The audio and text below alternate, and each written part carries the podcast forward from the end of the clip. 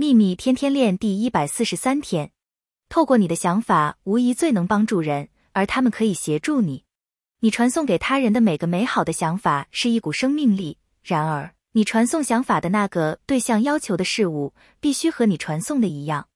如果那个人不想要那件事物，他就没有和你想法的频率和谐一致，那么你的想法就不会渗入对方。你无法违反其意志，在他人的生命中创造。但如果那是他们想要的事物，你的想法就是帮助他们的真实力量。愿喜悦与你同在，朗达·拜恩。